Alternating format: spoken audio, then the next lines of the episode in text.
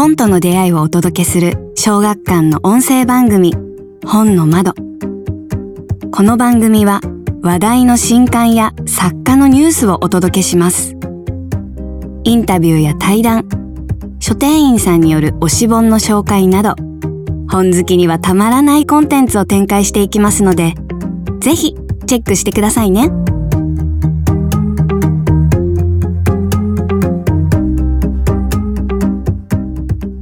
学館文芸チームのポッドキャスト本の窓前回に続きほどなくお別れですシリーズ著者の長月天音さんコミカライズを手掛ける漫画家の小宮野志保さんの対談をお送りします。今回プレゼント企画の応募に必要な2つのキーワードの1つ目の発表もありますのでぜひ最後までお聞き逃しなく。コミカライズの一巻はちょうど原作の1話一巻の1話目見送りの場所が、はい、あの最初から最後まで収録されているんですけども小野さんはこの見送りの場所でこう一番書き書きやすい好きなシーンとかとは逆にここにすごくここが難しかったみたいなところってありますか？でもあの原作を読んでいる時は何の違和感もなく読み進めていたんですけども絵にしようとした時にテーマである霊感があるっていう表現を、うん、あなかなか出す場所がないかもしれないというのが最初の方はあって、なのでそれをどう入れていこうかっていうところはいろいろ考えました。うん。確かにねあの本当にこうさりげない、うん、あのまあその書き方もあれですけど、まあ、気に敏感ぐらいの霊感があるともまあ書いてはあるんですけども、その辺はこうあえてこう薄めにされたんですか、そうですね。まああの最初の本当に見送りの場所とあとまああの原作でいうと一貫にあたる部分はかなりまあ霊感は出てるとは思うんですけれども、うん、ただあんまりなんか都合がいい物語にはしたくないっていう、まあ、ご意見もいただいて、うんそれでまあちょっと抑えた部分もあって、でもあのコミカライズになってから拝見してあの最初にあの美空と漆原たちが会うシーンなんですけど、はい、あの4階の和室に踏み入れた時に、うん、なんかヒヤリみたいな感じで、あはい、そこのシーンがすごいあのあ今感じてるんだなっていうのが伝わってくるやっぱりあの小見野さんならではというか、まあ、はい、漫画の表現力というか、うん、すごいなって私は思いました。よかったです。そうですね。そういうところでこう強く出していけたらないいなと思いながら、初めは作っていった感じでした。うん、まさにねなんかこう焼身自殺のお話があってから、うん、なんかすごくこう暗いトーンで不安な感じでそれこそ気に敏感で霊感があるみたいなことを紹介してその後にこうちょっとここは本当に怖いシーンですけどその後にこう里美さんが出てきて、ちょっとほっとするというか、はい、このなんかメリハリがすごく素敵ですよね。よかったです。あのコミカライズにしていただく中でその原作の解釈にすごい悩むところとかちょっとこうここ迷うなみたいなところが出てきた時はあのどう対処されていらっしゃるんですか？そういう時はそうですね。自分で解決できなさそうな時はもちろん編集さんに相談もしますし、うんうん、あとまあでも相談するのはもちろんなんですけども漫画で描いたらこういう表現もできますがどうでしょうみたいな感じでまず形にしてみるという方法を取る時もあります。そうですよね。さっきのその木のシーンとかも、はい、そうですね。そうですよね。んなんかすごい下絵は本当に1話ずつね見せていただいてますけど、はい、長月さんからここは違うってっていうお返事をしたことはないですね。ないですね。本当によあの下絵見せていただくたんびにあこれこれって思って 逆に自分の方がそうだこれだよって思ってはい本当になんていうんですかねなんか忠実っていうのとはまた違くて、あのまあ、私は小説小見野さんは漫画という形で本当に素晴らしく表現していただいてるなと思って、はい、なんか逆になんか私はまあ文字で書いてるけどあの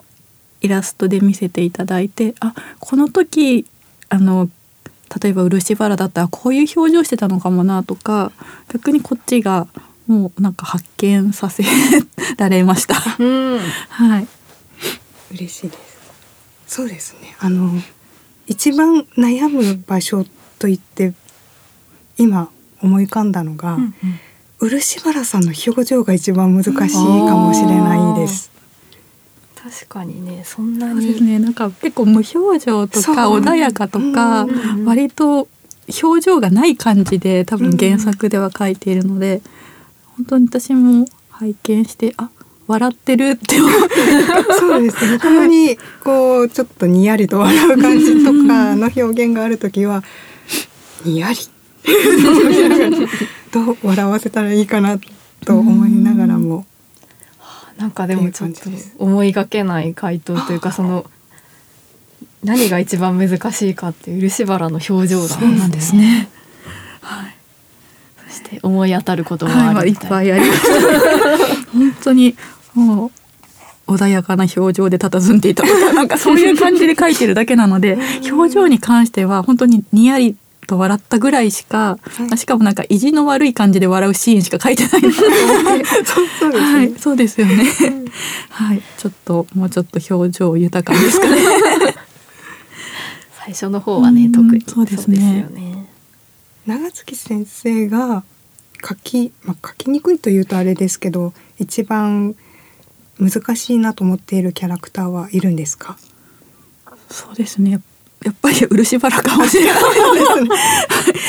なんかあんまりそうですね。なんか喋らせすぎたくもないけど喋らないと伝わらない部分とかもあってただあんまりやっぱり、まあ、職業柄もあるけど感情表現豊かにはしたくなくて、うん、どうしたらいいのかなって思いながら書いてることは結構ありました。なるほど。すごい漆原が会話の中心です、ね、すごいですね。物語の。存在感が。存在感がすごい、はい、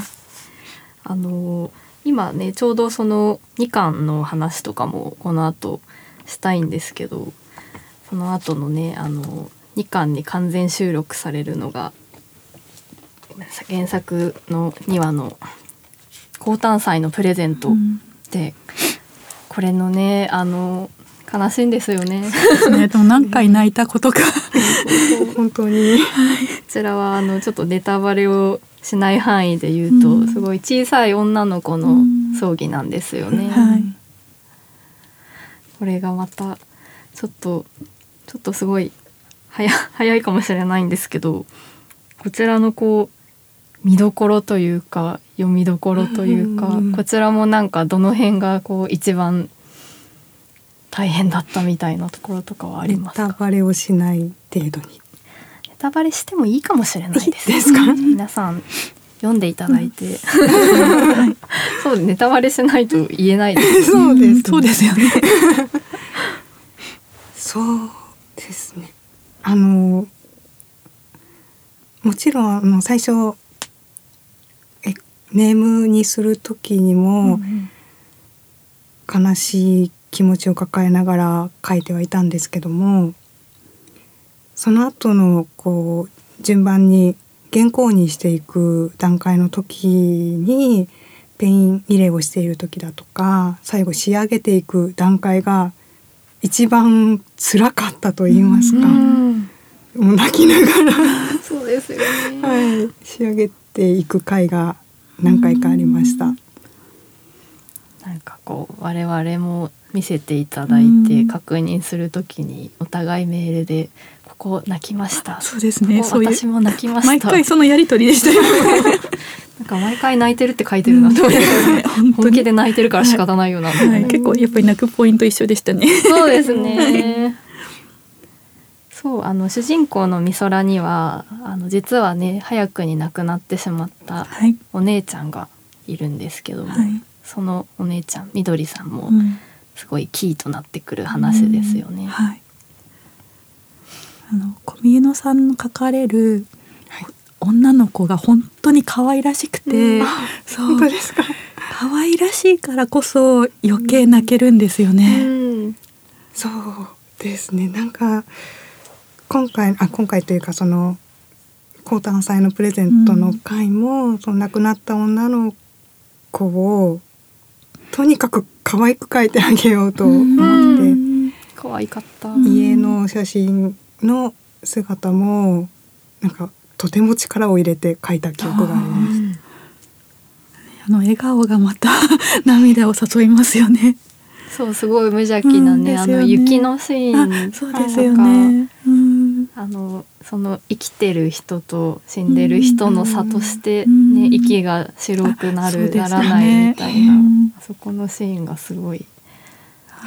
もう最初読んでいる段階でもうあう。そうそうか。白い木出ないんだなって思いながら、絶妙ですよね、私はあのお母さんが棺を覗き込んでいて、うん、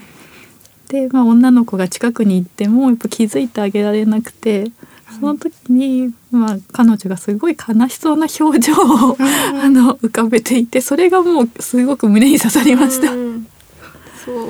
あの表情はねちょっとこう文章だけだったらもしかして伝わらなかったシーンですよね。やっぱりあそこはあのコミカライズしてこそあれだけやっぱり泣けるのかなってすごい思いました。こう描いている絵を描いている身としてもやはりあの自分が子供だったというか今も親がいて子供っていう立場っていう感情も痛いほど知っているし、うん、大人になって私は母親ではないですけど周りの友人の子供とかを見ているとなんとなくこう想像できる感情っていうのがあるので、うん、こうどちらの気持ちも分かるというか、うん、想像できてしまう感じがすごくあのシーンは切なかったです。なんかあの今回コミックスに長月さんがコメントを寄せていらっしゃるんですけど、はい、その内容があのまあ、あの原作の中でもすごくいっぱい書かれていることですけどやっぱり葬儀は区切りで、はい、やっぱりその亡くなった人のためだけではなくこう残された人たちの心のこう一旦の区切り整理みたいな形のなんかこう大切な儀式だっていうことをね結構ずっと書かれてますけど。はいなんかあのちょっと差し支えのない範囲でなんかどうしてこういうテーマのものを書こうと思ったのかみたいなことがあったらお話ししていただけますか？はいあの葬儀場の話っていうのは、まあ、アルバイト経験もそうなんですけれどもやっぱり自分が実際に夫を亡くして、うんうん、で、まあ、結構、まあ、沈んでいる時にあのやっぱりまあ、自分なりにも前を向かなきゃってすごいいろいろ考えて何をしたら前みたいにあの以前のように、うん、あのなんか楽しみを見つけたりとか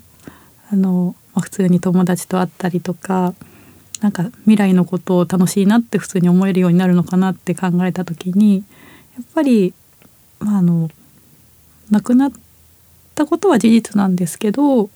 まあ、それはやっぱり自分の人生においては通過点に過ぎないのかなっていうのをすごい考えて、うんうん、だったらそれが自分にもたらすものは何だろうって思ったんですね。だからやっぱりそれを、まあ、一つここで区切りをつけて、まあ、もちろんでも、まあ、亡くなったこと亡くなった人は自分にとって大切な人なので、うんうん、まあ、それはずっと心の中に持ち続けながら、まあ、先に進んでいこうって思って。だったら、まあ、そういう話を書こうと思ったんですね。うん、うん、なんかそれによってやっぱ多分あのやっぱり家族を亡くして辛い思いをしてる方ってすごくたくさんいるんだろうなっていうのを思ったので何か人を励ませるような、まあ、もちろん自分も含めてあの励ますようなきっかけになるものができたらなと思って。だったらもう本当に区切りをつければいいじゃないかと思って、うん、それでしつこいぐらい区切り区切りって漆原に言わせて。また漆原が、はい、漆原が。登場です、そうですよね。なんかすごいあまりこうお葬式というものを普段こう、うん、まああえてなのか無意識になのかやっぱりこう意識することが少ない中で、うん、なんかそれを先ほどこう楽しく話していたようなキャラクターたちの掛け合いとかも含めながらあのちゃんとこう日常で感じさせてくれるような物語だなと思いながらいつも読んでるので今回この推薦コメントが採用されて、はい、コミックスの読者の皆さんにもこの作品の力もあり伝わっているのだろうなと思っております。はい、ありがとうございます。あとちょっと話が少し変わってしまうんですがちょっとまた長月さんのねご経験、まあ、この葬儀場のアルバイトもそうですけどあのご経験が反映された最新作の話をちょっとしたいなと思っているんですが。はいお願いします あの2月の上旬にあの書き下ろしの、まあ、このシリーズではないんですがあの長月さんの新作の長編が出ることになっておりまして「えーと、私の愛し私が愛したよ名探偵」というタイトルで刊行されるんですけどもこちらのあの書くに至った経緯というか思いみたいなのもちょっと同じく伺ってみたいと思います。はい、ああの実際に あの、まあ、自分も夫の闘病生活をちょっと見と見続けていたっていうのもあって、まあ、その経験もいつかは何か形にできればと思ってたんですけれどもあの話の内容としましてはあの難病を抱える夫とそれを支える妻の、まあ、夫婦の物語なんですけれども、まあ、そこに、まあ、あの主人公の妻が洋菓子店で働いているという設定なので、まあ、洋菓子店で起こる謎を解くというエピソードを絡めてまあ、ちょっとまあ楽しい面もありでも最後はちょっと、まあ、登場するケーキがとてもキーワードになるんですけれども、もう最後はちょっと感動的な物語にできたのではないかなと思っています。み野さんはあの先に読まれあはい。第一話だけあそうなんです、ね、読ませていただきました。ありがとうございます。あのタイトルを見た時どういう話なんだろうって 思ったんですけど内容を読んであこういうことかっていうふうに思ってあと本当に長月先生の書かれるご夫婦がど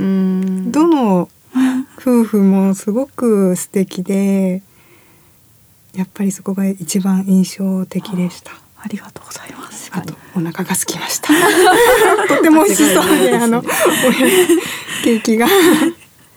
ケーキの描写もねめちゃめちゃあのこのまま商品にできないかなっていうのとかもこの後いろいろまあ1話につきねいくつか主役になるケーキだったりスイーツだったりが出てくるんですけど、はい、でも登場するケーキの半分ぐらいは富岡さんのプロデュースです。本当に。すごいすごい私がすごい食いしん坊 でもあの最初に原稿を渡しした時よりもやっぱり何度かやり取りをしてそれで登場するケーキも随分増えましたよね。そうですね。やっぱり食いしん坊だったのかもしれないですね。お互いに。お互いに。お互いに。そうあのほどなくにもすごくいろんなご夫婦出てきますもんね。そうですよね。今回はその夫婦にめちゃめちゃ、うん、あの焦点を当てたというか、はい、本当に夫婦愛、お互いを支え合う男女のねお話ですよね。うんそうですね。まあ、ちょっと程なくにも通じるんですけどやっぱり誰かを大切に思ってるからこそそのまあ、一人が亡くなってしまうと、まあ、悲しいわけで、うそういう気持ちってもう本当にみんな共通だと思うので、まあ、そういう感情をなんかうまくあの文章でなんか分かち合えたらなっていつも思ってるんですけどなかなか難しくてでも本当コミカライズで、まあ、小見の先生に素敵な絵柄で描いていただいて、うん、なんか私が心の中で感じていたものを本当になんかもっと多くの人に伝わるように表現していただいたなって思いました。ありがとうございます。今回プレゼント企画がありまして、はい、お二人にあのほどなくお別れですの文庫の一巻とコミックスの一巻にそれぞれお二人のサインを入れてしかもセットでっていうもう多分これから先あるのかないのかわからない。私が欲しいです、私も欲しいです。そんなプレゼントが実はあるんですけどちょっとあのキーワードをね2つき、うん、あ最後まで聞いてくださった方にキーワードを2つちょっとあの提示いただいてそれで応募していただくという形なんですが、うんはい、そのキーワードをちょっと今リアルタイムで決めようかと思っております。はい。まず何がいいと思いますか？ちょっとこうシンプルな単語で。はい。うん漆原。私も同じこと思ってました。思いました。ですよね。一番出た単語ではないかと、ね、はいそしたら中編のキーワードは漆原ですね、はい、はい、そうですね。ありがとうございます。では中編はここまでにしたいと思います。続きは後編をお楽しみにしてください、えー、番組のお聞きの方から抽選でお二人からプレゼントがございます。二つ目のキーワードと応募方法などは詳しくは後編でご案内いたします。次回もどうぞお聞き逃しなく小学館文芸チームのポッドキャスト本の窓次回配信は今度の木曜日の予定です。公式 X、Twitter アカウントでも情報を発信しておりますのでそちらもぜひチェックしてください。